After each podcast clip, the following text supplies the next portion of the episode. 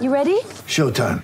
On May 3rd, summer starts with The Fall Guy. Let's do it later. Let's drink a spicy margarita. Make some bad decisions. Yes. Audiences are falling in love with the most entertaining film of the year. Fall guy. Fall guy. Fall guy. That's what the poster said. See Ryan Gosling and Emily Blunt in the movie critics say exists to make you happy. Trying to make it out? Nope. Because I don't either. It's not what I'm into right now. What are you into? Talking. Yeah. The Fall Guy. Only in theaters May 3rd. Rated PG-13. This episode of Gators Breakdown is brought to you by Manscaped. Get 20% off plus free shipping and two free gifts when you purchase the new Perfect Package 3.0 kit with promo code Gators. Head over to manscaped.com and purchase yours today.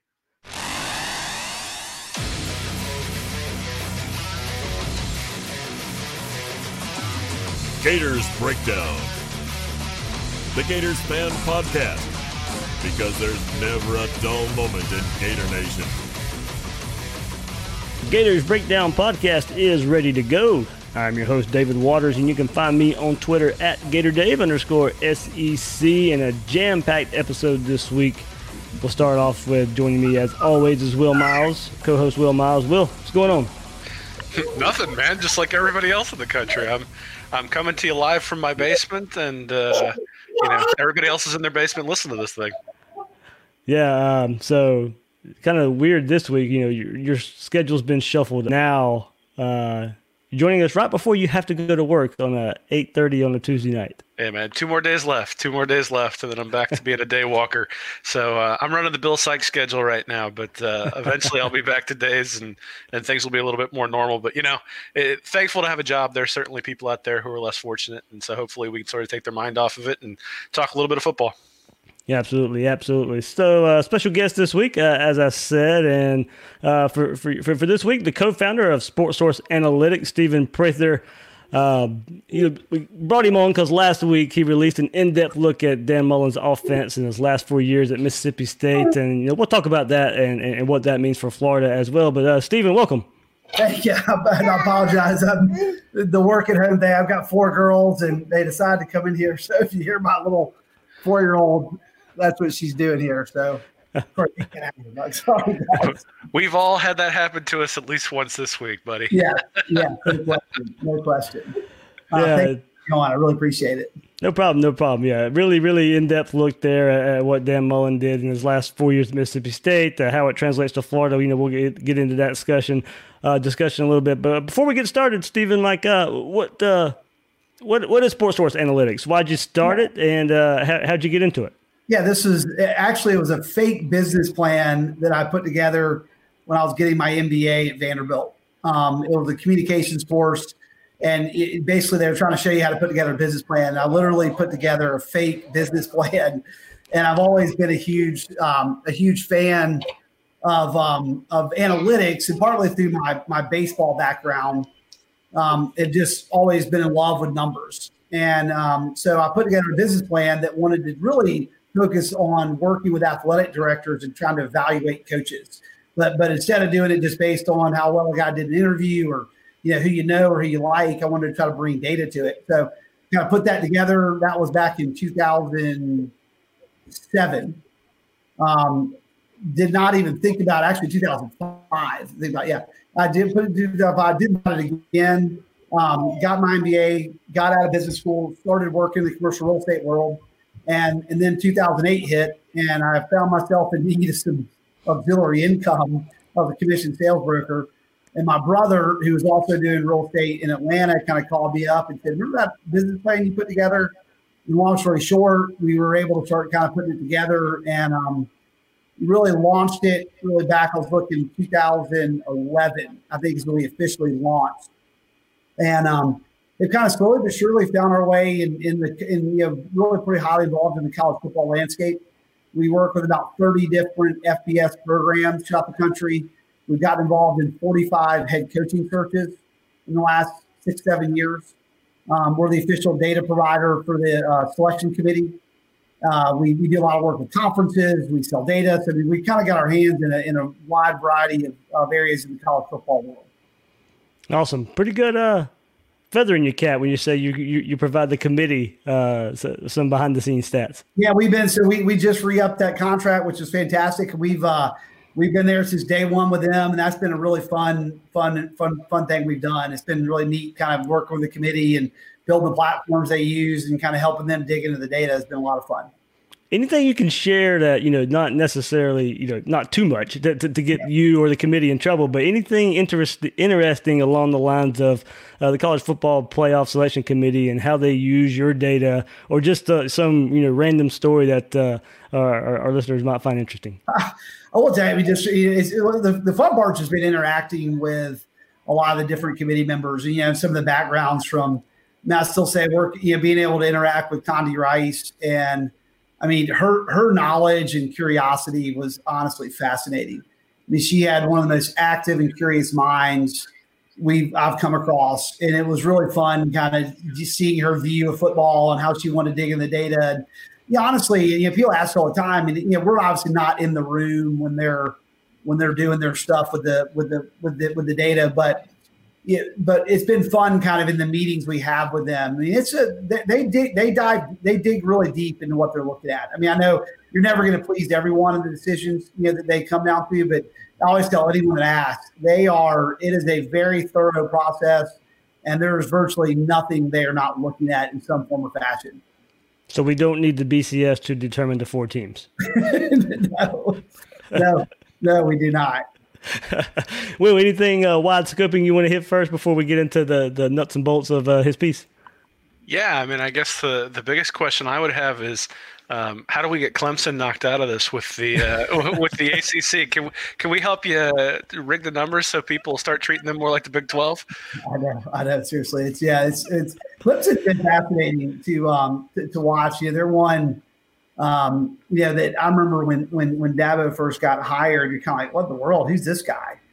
And um, you know, it's really pretty incredible what what he's kind of built in that program. They built, and look, like anything else, I mean, they've certainly benefited from yeah, the ACC. There's certain years it's it's had good years, and it's it's a lot more up and down than certainly a conference like the SEC is year in year out. But it's really impressive what they've built and what he's done there. You know, and and I, wouldn't have guessed it when he first got hired. If you had told me they'd be where they were, you know, a decade later, I would have said I wouldn't have guessed it. But I mean, he's really turned into a phenomenal head coach. All right, all right. We'll get into uh, what makes Dan Mullen's offense so successful uh, coming up here. But before we do, remember you can find Gators Breakdown on news4jax.com slash Gators Breakdown. You'll find all the Gators Breakdown episodes there, as well as News4Jax coverage of the Gators and Jacksonville sports. Uh, if you miss all our past episodes, you can catch them there at news4jax.com slash Gators Breakdown. Also follow Gators Breakdown on Twitter and Facebook at Gators breakdown. So, Stephen, uh, let's get started uh, with highlights of, of your deep dive title. You know, control the line, control the ball, control the game. Uh, you went back to Mullen's 2014 through 2017 seasons at Mississippi State. You know, why was Mullen chosen for this, and, and why that time frame? Yeah, you know, uh, so so obviously we've got more time on our hands than, than usual right now.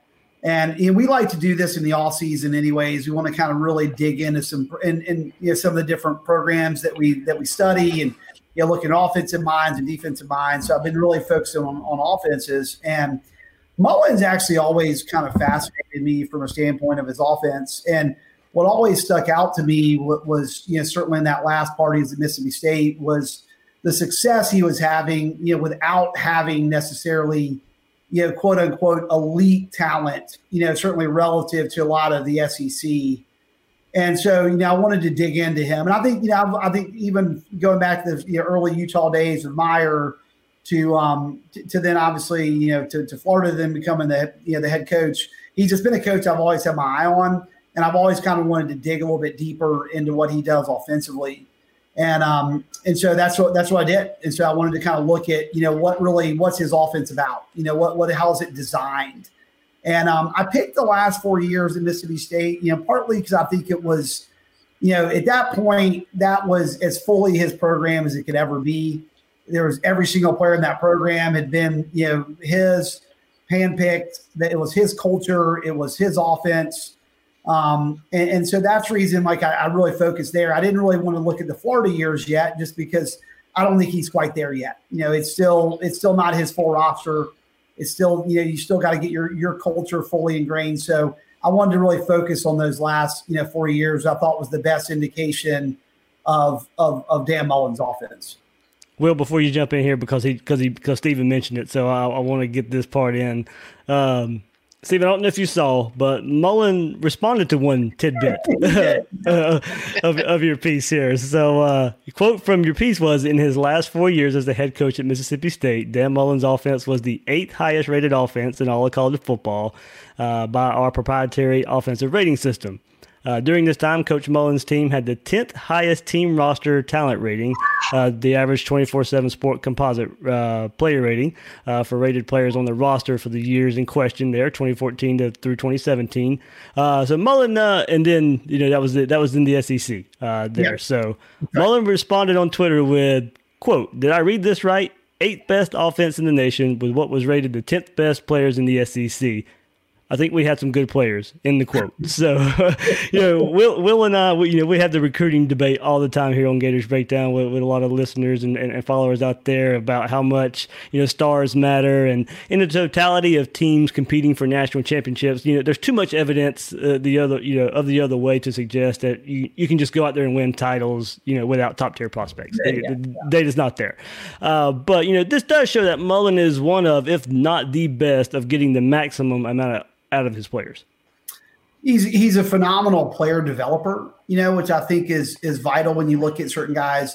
And it's the reason he did so well at Mississippi State because you know you go to place at Mississippi State and you're not going to go out recruit Bama in LSU in Georgia in Florida. You're not going to do it. You know that doesn't mean you can't get good players, and they did get. I mean, they were still generally top 25, top 30, you know, nationally. But when you're when you're in the SEC and you're particularly in the SEC West you know, you could have a really good recruiting class and still be sixth best in your side of the conference. you know, so I mean, it's it's so I, I, think Mullen has proven throughout his career that he's a he's a phenomenal um, player developer.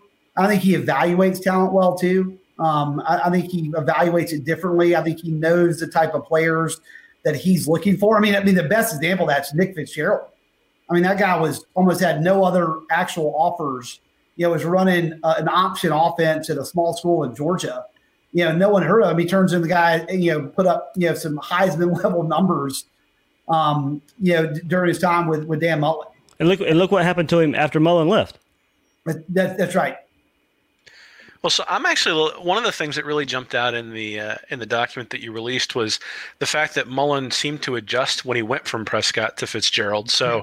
you know, you mentioned that he was that he was typically an 11 personnel under Prescott, so one tight end, one running back, three wide, and then switched to 12, bringing in an extra tight end when they went to Fitzgerald.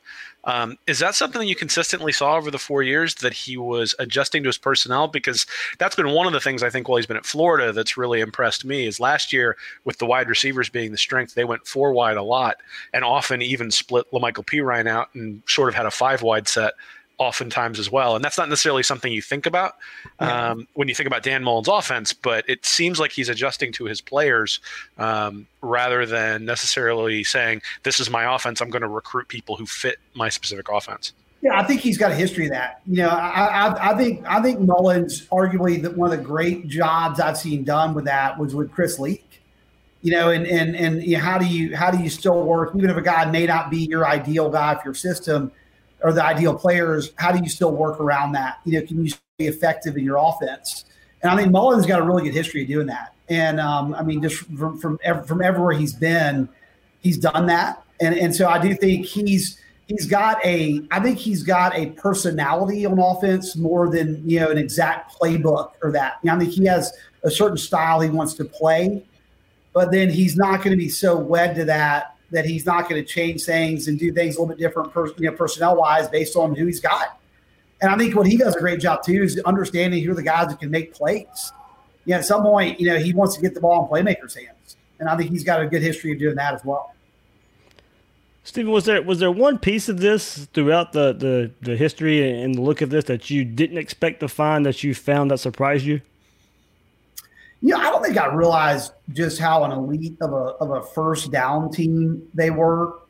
Um, you know, it's you know people forget you know forty plus percent of football is first and ten, And so, you know, if it, ultimately it's hard to be an elite offense if you're not an elite first down offense. And so I, I don't think I realized just how elite of a first down team they were. And um, and then even just looking at, you know, they're kind of we kind of have an offensive line efficiency ranking that we look at. You know, we look at tackles for loss, sacks, we look at you know percent of runs that, that go for four plus yards, and we look at kind of short yardage run situations on third and fourth down, and, and they were right up there with the best in the country on that front. So I, you know, it's like I think I always do. Their, you know, he wanted to have a physical way they played, but I, I, don't think I think that surprised me a little bit on just how elite they were in some of those categories. Yeah, so I guess the one thing that's really sort of been the uh, the thing that people have criticized Mullen about is his is his record against ranked opponents. He was 0 and 9 against, against Alabama. He's now 3 and 8 versus LSU, 0 and 2 versus Georgia, and I think you know year one and year two, Florida played really, really well in those two years under Mullen. But now we're getting to the point where they're going to have to start beating Georgia for for seasons to be deemed successful. Are there things about his offense that even with a team that maybe doesn't have quite the talent level of a Georgia or an Alabama that you think he can do to exploit those teams? Um, you know, especially with a senior quarterback in Kyle Trask coming back, where maybe there are some things that he does that would give Florida an advantage. Yeah, I mean, I think you know it's, it's, easy to get like Mullen got criticized for that a lot. You know, if you looked at his record, Mississippi State, but I mean, the simple reality was, you know, when you look if you go look at Alabama and LSU's those teams' record during that time, I mean, they weren't very losing almost anybody. Period. Um, so you know, I've always felt that was an unfair criticism of him, and I think as Florida, I think this third year is going to be a key year on that front. I think what what Mullen's offense, I think what makes it unique is I, I guess another thing that did surprise me was just how balanced they were while being efficient in that balance. I mean, it's one thing just to have balance and you're not good. You know, you can certainly be balanced, but I think I was a little bit surprised at how well he was able and how balanced he was in a wide variety of down and distance scenarios and being able to, you know, still run the ball effectively on second long, still being able to run the ball effectively on third and long, still being able to pass early, you be able to do things. So I think that surprised me. I think that's I think as he continues to build his culture, and I think he gets the type of players that he wants and can develop at Florida.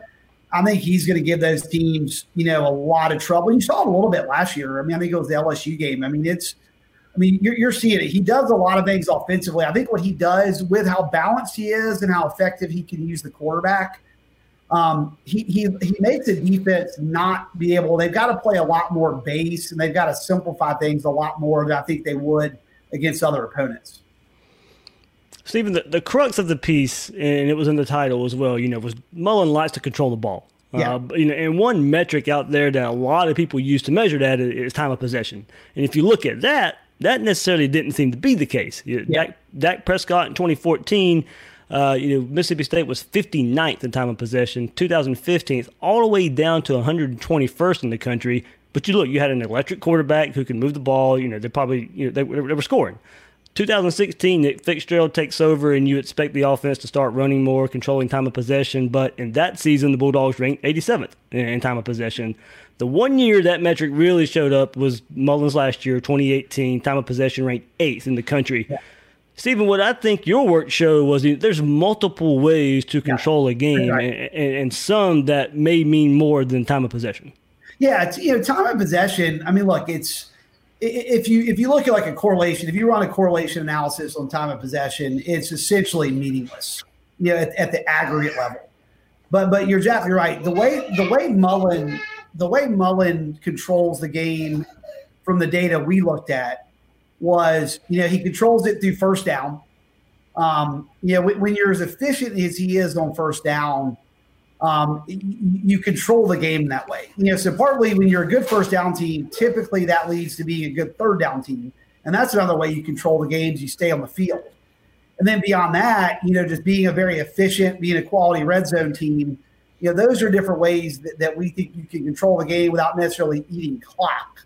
I mean, eating clock is a way you can do that. And I think you saw that in 2018. They did a little bit more of that.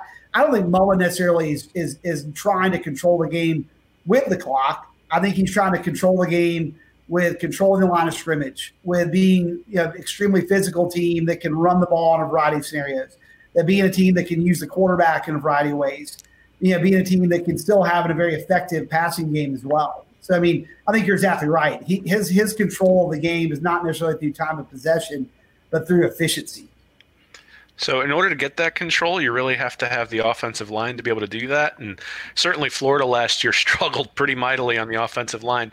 Is there something in particular that you notice when you look at Mississippi State that the type of offensive lineman that they bring in, or something that allows them to be as successful on first down as they are? Because, I mean, obviously, if the defense knows you're trying to get ahead of the chains on first down, they can do certain things about it. So, yeah. what is it about the guys that they recruit and that they put up there up front that Florida's going to have to build in order to to get that advantage because last year they certainly didn't have it. Yeah, I mean, I think I think some of that is is time to you know with I mean it's we, we love for things to want to turn around in one year. Um, I, I think I think this coming up year, and obviously we kind of we're getting thrown off a little bit with not having spring ball and some of that, but I think I think some of it's just development. I don't think there's any kind of magic of, of who the players they got from a standpoint of offensive lineman in Mississippi State. I think it was just, you know, getting them in the culture, getting them in the system. And over time, you know, I mean, at some point too, you know, that that does take time to develop that sideline. And there's a lot of luck that comes in offensive line and just getting them not having injuries and different things like that. So I think it's just you're going to see it develop over time. Um, I mean, Mullen, that's a major part of their identity on, on how he wants to play, and, and he's going to make that a priority and and I, I do think you'll continue to see major development in, in these next coming years with, with, with Mullen, especially on the offensive line. Steve, it would be hard to to look at you know 2014 through 2017 or 28 or yeah 2014 through 2017 and not think about what we have seen the last couple years and, and, and the success Dan Mullen's had you know early on surprising you in any way with you know, Felipe Franks, who a lot of people didn't think much of after the 2017 season, his first season where he's starting and, and go win 10 games, and Kyle Trask comes in for injured Felipe Franks against Kentucky and leads a comeback and goes on to win 11 games uh, for the Gators in the season. You know, anything you know surprised you in the, out of these first two years when you went back and, and, and you know really you know, dove deep into these 2014 through 2017? No, I think you know one of the I said I think I think Mullen arguably is one of the best quarterback guys in in college football. You know, if you go back to his time coaching, you know, coaching Alex Smith at Utah to then you know just I mean he, he's always been very, very good at getting quarterbacks to play at a high level. And I think that's one of the single keys to being a great and consistently great offensive mind. I mean, the simple reality is if the quarterback doesn't play at a high level, not much else matters. And one thing you remember too, actually, the guy, actually, the, the offensive mind that Mullen reminds me the most of is Bill Snyder. Um, yeah, people, a lot of people forget Meyer will tell you, and I'm sure Mullen will say the same thing. A lot of their early spread principles that they started to install at Utah came from Bill Snyder. You know, Snyder was on the forefront of really utilizing the quarterback.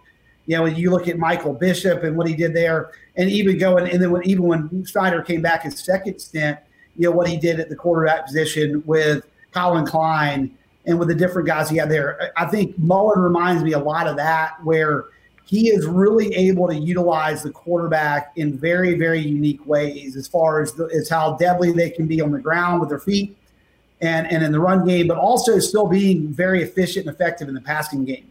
You know, the, the, this isn't an option team where you got quarterbacks running, but they can't throw the ball 10 yards down the field. I mean, I mean, he's got a sophisticated passing game that's designed very well that attacks all parts of the field. You know, he's got a great short passing game. He can stretch the field. And then you throw in the quarterback being a run threat in virtually every scenario, and you can understand why he's so hard to prepare for defensively. Yeah, so I guess when it comes down to it, brass tacks, if Florida's in a close game with Georgia next year, you know, third and one, fourth and one, and everything's on the line. Where do you think Mullen's going with the ball? Um, given that he's probably going to have Kyle Trask as his quarterback, and this is sort of the the argument that's going on in Gator Nation: is do they want a running quarterback who maybe doesn't have the experience, or do they want the guy who showed he could throw the ball last year? So um, I'm curious as to what you think Mullen would go to in one of those critical situations next year when he's got Trask. Yeah, and that's a great question, and I mean it's I mean, if you look at the history of Mullen, like I said, really going back to you know the Alex Smith days at Utah, I mean, he ultimately would love to have a quarterback. And every, I mean, every if you get a third down threat at quarterback, and you saw some of the numbers in that breakdown, I mean, his quarterbacks were lethal on third down. as far as you know, and that's so. I mean, it's that's why I still say one reason I'm still not quite ready to break down Mullen at Florida yet. I still think he's got to get. I mean, he'd like a quarterback that I think could be more of a weapon on those short third yardage. But I mean, yeah, I think I think Kyle Trask might. I mean, Trask is a better athlete than people give him credit for, and I and I mean, he's certainly not a Dak Prescott or Nick Fitzgerald. But you know, I think as he develops in Mullen's offense and it gets more confident in it, I think you may see him be a little bit more of a threat. I think Dan may be able to really find some creative ways to utilize him in the third short running game. You know, this this next season. Um, Stephen, how would you kind of go on bouncing off of Will's point, and we'll kind of you know stretch out a little bit here. How would you handicap Florida, Georgia next year, SEC East, and and you know Jamie Newman coming in for Georgia, and there's a lot of hype around him uh, coming from Wake Forest and the ACC, and maybe showing a potential there that a lot of people are maybe maybe even thinking Georgia can take the next step in offense uh, with him at the helm. Uh, how would you handicap the SEC East right now?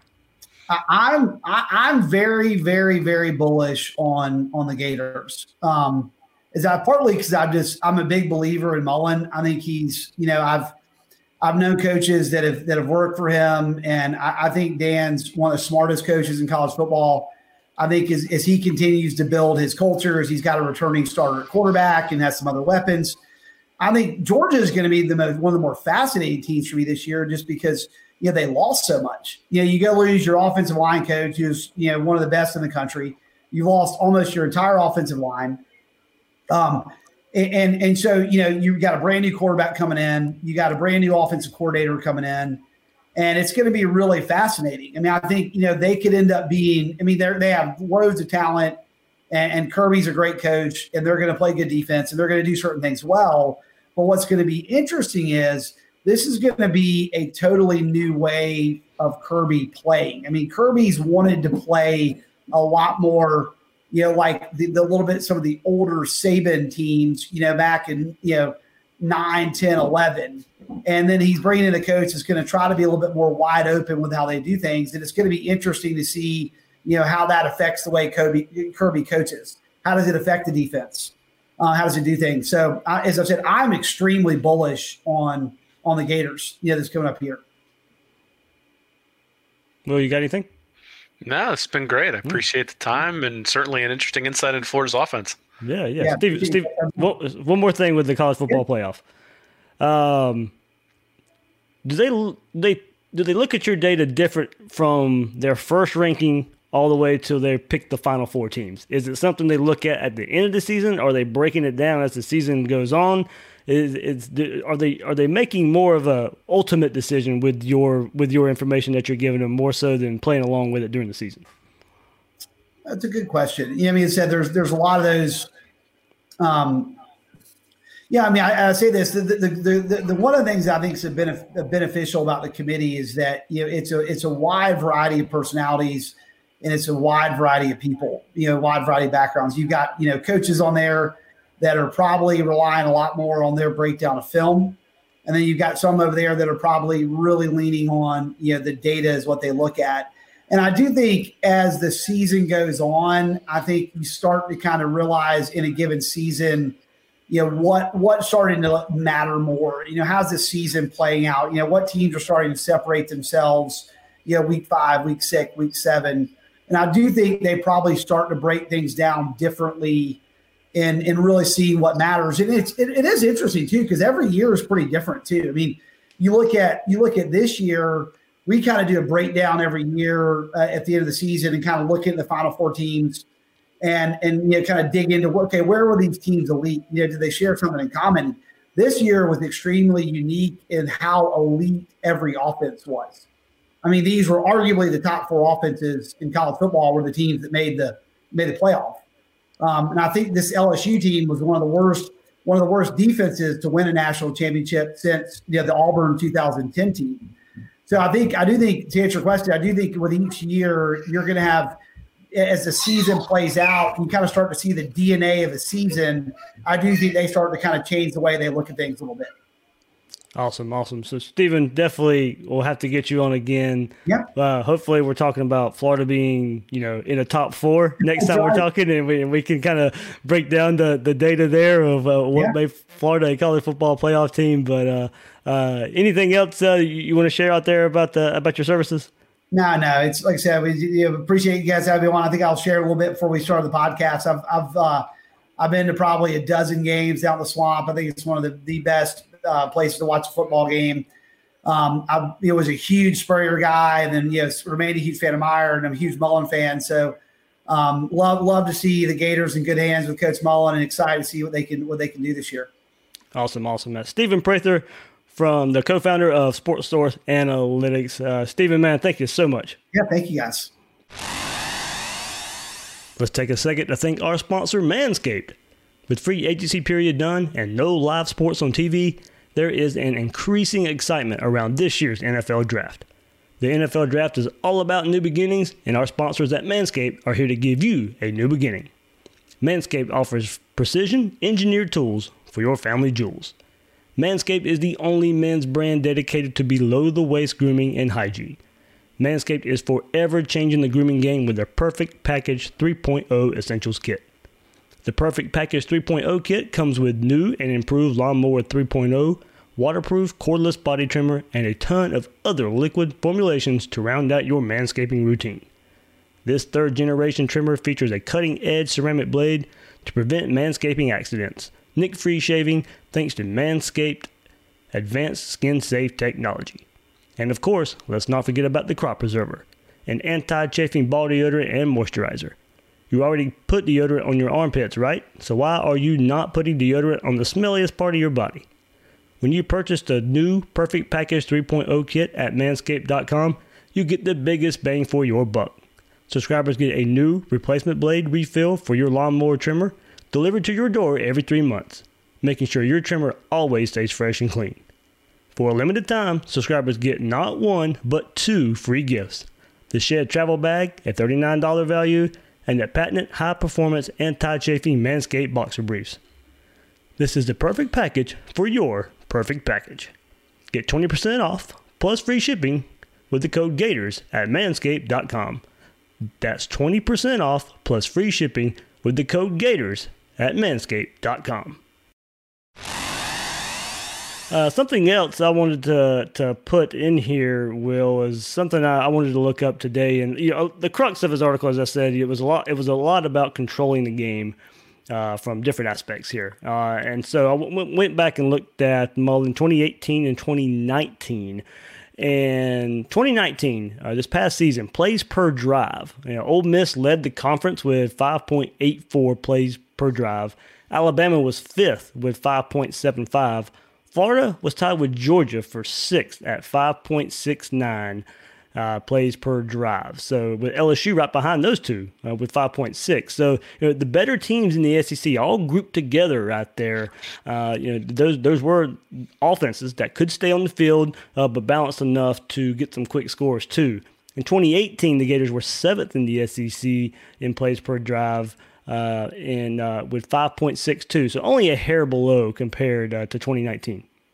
Yeah, I mean, I think that's a that's been one of the things that's been pretty consistent about Mullen is his ability to at least keep the games close um, against teams that are more talented. Particularly last year, you know, the loss to Georgia was seven, the loss to LSU was was closer than the 14 that was on the board, and and you know, even when the team struggled, they've been able to sort of stay in the game and then been able to come back and win it in the end. I think the interesting thing is how he's done it, right? So in 2018, they threw the ball 39% of the time and rushed it 61%, and then Mullen adjusted with Trask and the offensive line last year, and they threw the ball 56% of the time. So they threw it 17% more often last year than they did in 2018. And I think that's reflective of a lot of what Stephen was talking about in terms of Mullen being able to adjust to his personnel. So, you know, you got Dak Prescott, you're in 11 personnel. You bring in Nick, Nick Fitzgerald, you're in 12. You've got Felipe Franks. There was a lot of um, a lot of read option and a lot of things where, um, you know, C'yontai Lewis was on the field because he was a blocking tight end.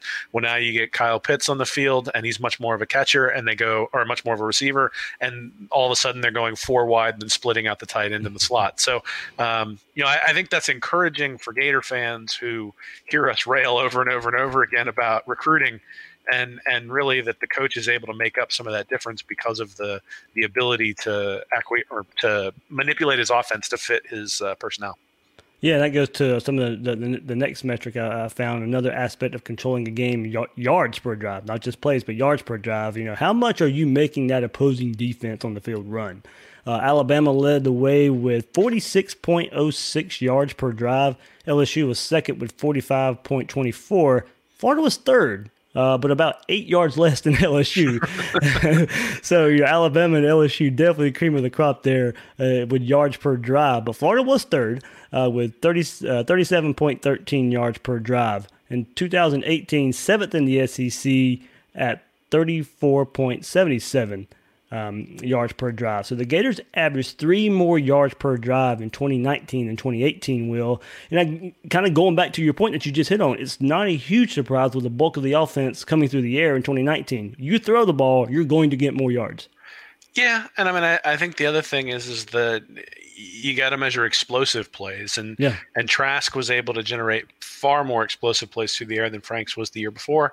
And when you look at LSU, I mean, that's really where LSU started to make their hay is being able to hit explosive plays. So Florida last year, 11.8 percent of their throws were explosive plays. Um, you know, you look at somebody like LSU, they were at 15%, Alabama was at 19.2%. So, you know, I would say the one weakness to the control of the ball strategy is if you're not hitting explosive plays, mm-hmm. then you end up with drives like the drive that basically where Florida salted the game away for Georgia by having you know a seven minute drive in the fourth quarter. Same thing against LSU, getting stopped at, on fourth down down at the goal line with like a minute left, where essentially the game was already out of reach. And that's maybe the next step for the Florida offense to take is being able to be more explosive in situations where the defense knows that you have to throw the ball and knows that you're going to have to take some deep shots. And you know the way the offense is designed is you take what the defense gives you. Well, you know that can be problematic if you're down by a couple of touchdowns in the fourth quarter. So um, you know, but again, it's you do what you do with your personnel. If you got Percy Harvin out there, you just tell him run deep and you chuck it. Um, you know, that's not necessarily something you can do with the guys that they've had there. Not that those guys are bad; they're just not Percy Harvin, and let's be honest, not a lot of people are. absolutely, absolutely. So uh, one more here: uh, drives per game, and uh, well, I, put this one in here because I think it's kind of a, a, a, team aspect. It's offense and defense here for me. To me, you know, drives per game. This is one that can really depend on your defense getting you the ball back, creating turnovers. Uh, the Gators didn't fare too well here as they were ninth in the SEC with 11.6 drives per game. Auburn led the way with 13.2. Um, so 2018, you know, an, another metric where the Gators are right in the middle, just like they were in the other metrics in 2018 uh, of the conference at seventh with 12.25 drives per game. So the Gators almost had one more drive per game average in 2018 than in 2019. That's why I think you know your defense plays a part in this uh, too. Your 2018 defense played a part in, you know, in getting the offense, you know, the ball more often and creating turnovers. Absolutely. Well, and you know the the 2009 defense, at least at times, had issues getting off the field. yeah, right. And, I mean, you know, when you think about the number of offensive opportunities that Florida had against Georgia, I mean, certainly they squandered some things. They drove into Georgia territory quite a few times and then got stalled mm-hmm. by sacks or penalties or or what have you. But um, at the same time, they didn't have a whole lot of opportunities to drive into enemy territory because Georgia kept converting third downs. So you know, yeah, that's a big part of it, and and you know we always talk about it being offense, defense, and special teams. And you know, Grantham has brought the defense up to basically a top 20 unit. Mullen has brought the offense up to a top 20 unit. Top 20 is not probably going to be good enough to get over those Georgia and Alabama humps. Um, but 2020 is the time where you might have an opportunity because, like Steven mentioned, Georgia's going to be missing quite a bit of their offense coming back. LSU had what, like 17 guys go to the combine. So there are some opportunities here for Florida to take advantage here in 2020. Two more metrics I'll use to show success in controlling games. In 2019, uh, the Gators were fourth in the SEC in first downs per drive with 1.56 and was second in the SEC, only behind Alabama in three and outs with only 27 on the year. Uh, that put them third in the SEC behind LSU and Alabama in three and outs percentage, with only 17.8% of Florida's drives going three and out. Even with no run game, the Gators offense was, was able to stay on the field. 2018, 1.53 first downs per drive was almost exactly the same as 2019's 1.56. But while second in the SEC in 2019, that stat only came in at sixth in 2018. The Gators had 28 three and outs in 2018, so only one more than in 2019, but 2% higher going three and out compared to the 2019 team. Yeah, well, I mean, you know, I, I, think a lot of that is is predicated on what Stephen was talking about with their ability to to sort of set the chains on first down, and and um, you know that that obviously has been an issue at times for Florida with the offensive line over the last two years. So that's really the area where I think the strategy he was talking about in terms of controlling the ball really maybe is going to start to show itself um, at Florida over the next couple of years as those offensive linemen come in, get more comfortable in the system, and are able to start um, start really giving that advantage that he had at Mississippi State, but this time with better skill players on the outside. Yeah, well, so yeah, yeah. All that being said, you know, Stevens piece showed you know how Mullen controlled the ball and, and was at the top of the SEC uh, and the country in doing so, and, and, that was you know once he got his players uh, in his system there. So as Steven said, you know, we've we've yet to see Mullen with just his players at Florida. It'll be a couple seasons before we see that, but uh, what a great start in, in, taking his system and, as you said too, you know, adapting it and, and still producing pretty good results of uh, of controlling ball games so far in these two years at Florida. Absolutely. I mean, you know, you look at where they've you look at where Florida's come from 2006 and 2000 or 2016 and 2017, and I mean they couldn't throw the ball at all. And even in 2018, they struggled. I think Felipe Frank was something like 70th in yards per attempt. And last year, Trask was 23rd in the country. He was something like 26th in the country in, in passer rating. Um, so, you know, again, like you've got a quarterback who's playing at a top 20 level. The question is, can he jump higher than that? But at the same time, I'm not going to turn up my nose at a quarterback who's playing at a top 20 level, considering that I'm not sure we've had a quarterback who's been. Um, you know, who's been considered even above average since Tim Tebow left Gainesville. I mean, you could maybe say Will Grier, but even that, you go back and look at Grier, and the potential was there. Mm-hmm. But at Florida in the first five or six games, the statistics, you know, the, the Tennessee game, he sort of turned a corner, but the statistics are more indicative of a guy who was still learning and then was able to really apply that learning when he got to West Virginia. Um, you know, hopefully that's the same situation with Trask, where last year was sort of, you know, his representation of what Grier's first season would have been at Florida if he hadn't have been suspended. And then we get West Virginia Kyle Trask for the for the 2020 year. Oh man, yeah. So, uh, Will, that that kind of does take us to our next point here, and you stirred the hornet's nest uh, with uh, you know basically you know you're defending why Kyle Trask you know should be the, the, the starting quarterback. You know why your, your, article was titled "Why Are Fans Trying to Push Aside the Best Gator QB Since Tim Tebow?" and oh man, uh, I've I've tried as hard as I could to stay away from the QB debate. Uh, I, I, joked on Twitter, you know, social distancing gives me a lot more time, so I decided to dive into the QB debate. And you know, nobody is calling Kyle Trask elite. That's one thing I think. If you're a defender of Kyle Trask, I think that's one thing. The the other side of it kind of says is, oh, you know, to you know to beat Georgia, to beat all those other teams, you got to be elite. Well, I mean, maybe we'll, we'll see. We'll see what 2020 brings. But you know, in, in, defense of Kyle Trask, I don't. I'm not. I'm not calling him elite. I'm not labeling labeling him elite. But I do think he is the best option for the uh, 2020 season. Whenever that happens. Well, I mean, we'll see. If it happens in 2021, that might not be true. But yeah. but the uh, you know, here's the reality. Like when you go and look at the statistics, and you look at so I SEC StatCat has a great breakdown where you can really sort of slice and dice the data, and and you look at it and behind the line of scrimmage, Trask was inaccurate seven percent of the time. From zero to ten yards, he was inaccurate twenty nine percent of the time. Went up to forty one percent, eleven to twenty yards, and then thirty six percent at I'm sorry, seventy two percent at twenty plus yards. So he was pretty inaccurate deep throws, but a lot of quarterbacks are inaccurate on deep throws.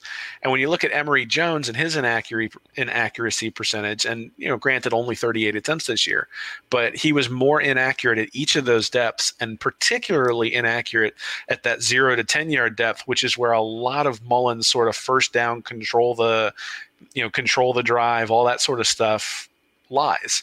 And, you know, it's not Jones's fault. He's got less experience in the offense, less experience in practice and Trask has come in and shown that he's got the ability to complete the basically that he's able to move Florida down the field effectively, um, at least in his first year. And the question I wanted to ask, so maybe a month or two, eh, about a month ago, I looked at a comparison of Trask and Burrow and sort of came away from it thinking eh, Trask doesn't really have that far to grow because you know he can't make the leap that Burrow made because his completion percentage was so much higher. But I started looking at his throws by depth and I started looking at offensive line. And LSU's offensive line in 2018 was very, very similar to Florida's offensive line in 2019 when you looked at the running games. So Burrow didn't have much help with the running game. However, he had a little bit more time on second and 10 and third and 10 plus situations. So he averaged 2.38 seconds in those situations, and Trask averaged 2.28 seconds in those situations. So less time to throw the ball, but Trask averaged eight and a half yards an attempt and completed 71% of his throws, whereas Burrow in 2018 averaged 5.2 yards per attempt and completed 57% of his throws. Well, LSU's offensive line got way better in 2019. And all of a sudden, Burrow was completing you know 70 or 80% of his throws for 9.7 yards per attempt but he had 2.6 seconds to throw the ball and so one of the things i think is really impressive is trask completed 71% of his throws for eight and a half yards a throw when he had less time than burrow did two years ago and and I think that really bodes well if the offensive line can improve, give him a little bit more time. You know, people have looked at, and even I've looked at his success rates going down the field, and they're okay, but they're not fantastic. Mm-hmm. And everybody goes, "Well, he doesn't have a strong arm, so he's gonna he's gonna always struggle to throw the ball downfield." But I'm convinced if you give him two or three extra tenths of a second, that the guy's to be able to come open and he's to get the right read. And so I think really when we talk about when we talk about Trask's ability to throw the ball down the field and drive the ball down the field, a lot of that is going to be predicated on the offensive line being able to keep him clean in the same way that LSU's line was able to keep Burrow clean. I think that is the question: is how much of a step does he take if everything around him is better? If the run game's better, if the offensive line's better, how much does that help him? Does is he status quo and those other things around him improve, and that makes the whole offense elite? Or is it him making that jump to elite if the offensive line doesn't come around, if the, the running game doesn't come around? Can he turn it into elite without the help of the, the, the other pieces of the offense? Well, look, I mean, if Clyde if Clyde Edwards-Helaire had not played well last year behind an improved offensive line for LSU, Joe Burrow would have looked a lot worse right? I mean, Burrow obviously was otherworldly in terms of the numbers that he put up and, and his ability to change the game. At the same time, everybody around him got better. Now, part of that is that Burrow was getting them in the right play. Part of that is everyone improved during the offseason. Um, part of that is is that you know Texas wasn't as good as everybody thought coming into the year, but LSU played a legit schedule. So I mean, I don't think we can yeah. say it was level of competition. I think what it really boils down to is a quarterback in his second full year in the SEC who's already pretty good at reading defenses, things are going to start to slow down. And you can even see that going towards the end of the year. So, you know, the, the game against Auburn, there were four sacks, there were fumbles all over the place. And, you know, Trask acquitted himself decently in that game. But at the same time, we came out of that game and the Tennessee game that was the second game of the year going, wow, he really needs to get that internal clock where he knows mm-hmm. he's going to get drilled because he's going to he's going to cause some turnovers that are going to change games later on in the year. And sure enough, when's the last time you remember yep. Trask fumbling the ball?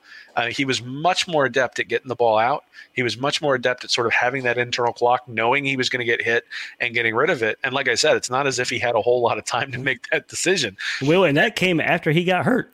Yeah, absolutely. Now, part of that was that he he couldn't rely on his legs anymore, right? Yeah. because he couldn't move, um, which which probably had something to do with it. But um, you know, the the reality is is that if you've got a running quarterback and a throwing quarterback, and you know one is really good at throwing and one is really good at running, I think you almost always want to default with the throwing quarterback. In fact, mm-hmm. I went back and looked at it, and the number of points you score for every yard that you get on an attempt through the passing game versus every yard you get on an attempt through the running game is it's like you get 2.1 times as many points.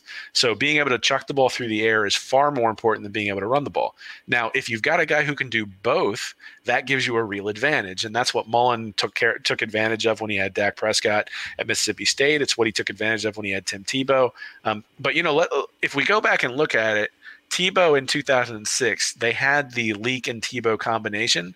At the same time, the question then going into 2007 was, well, can Tebow actually throw the ball? Well, it turns out Tebow can throw the ball, right? Yeah. like, like, he went out in 2007 had one of the best seasons we've ever seen.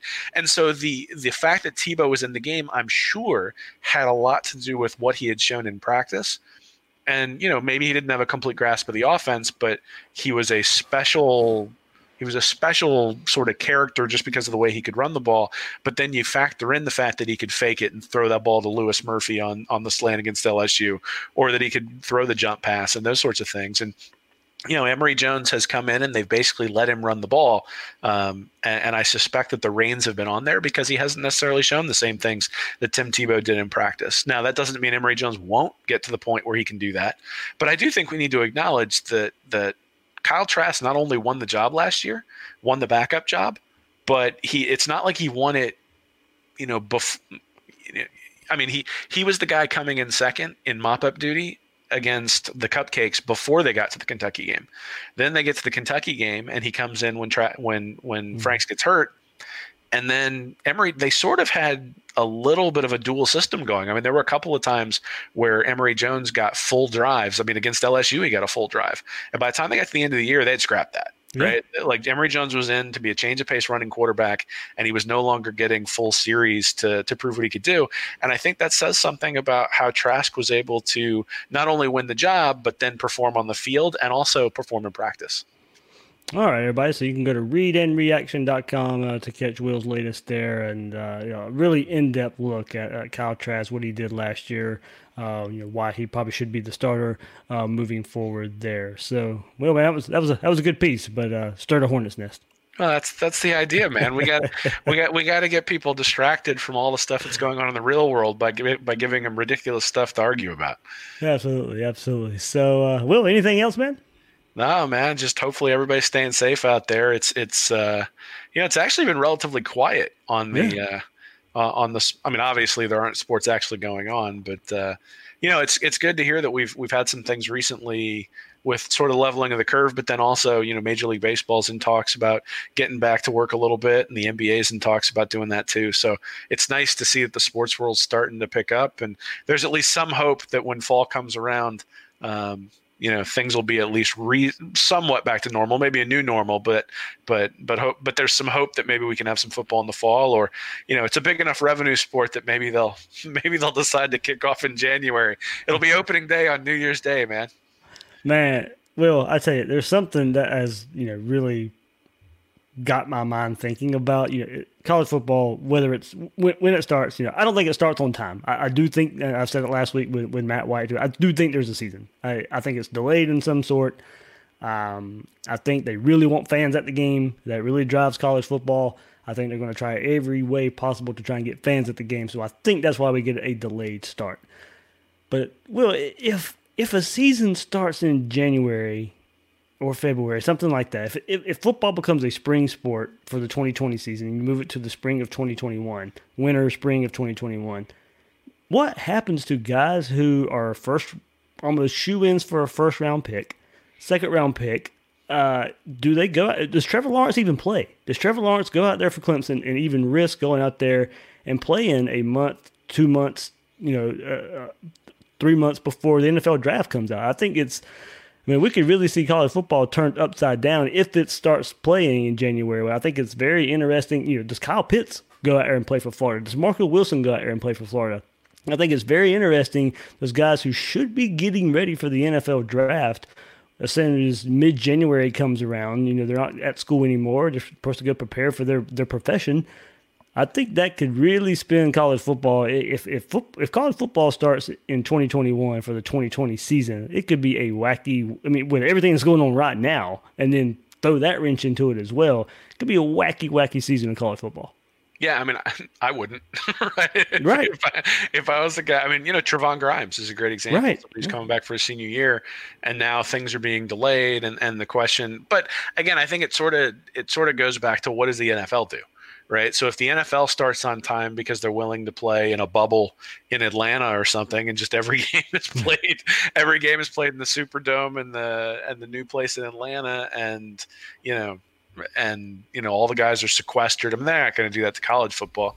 So, you know, if you're playing in empty stadiums and the NFL plays and they have the draft again next April, then yeah, I mean, people are going to have to make some decisions. But I think if college football gets delayed, chances are the NFL gets delayed too. And the NFL has a vested interest in having college football as essentially its minor leagues and um, so I do I do suspect that they're going to treat each other as partners when it comes to deciding what to do and how to do it.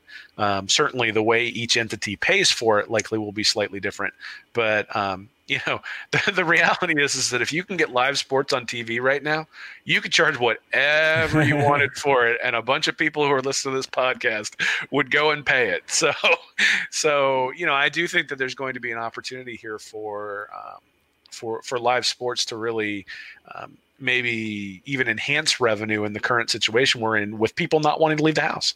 And so it's going to be fascinating to see sort of what those what the risks are of of of moving the season back but also what the opportunities are right? Because it you know it's sort of that game the, the thing i'm thinking about and this is obviously um, a less a less uh, extended period. But you know, the game in 2001, where the Tennessee game got moved to the end of the year, obviously Gator fans have uh, have jaded memories about that game. But at the same time, it made the season unique, and it, and it it it's something that sticks in my mind when I think about the 2001 season. I mean, obviously, I was there; I was on campus during during 2001. But the fact that the game got moved to the end of the season makes something special about it. I think maybe that's what we'll end up thinking about this year.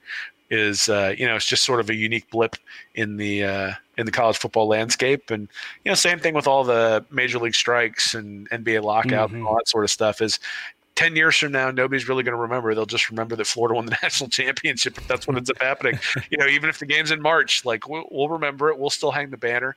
Um, you know, we'll just have to make sure UCF doesn't hang one too. Zing! There we go. There we go. That's Will Miles. You can find him on Twitter at Will Miles SEC and his site readandreaction.com.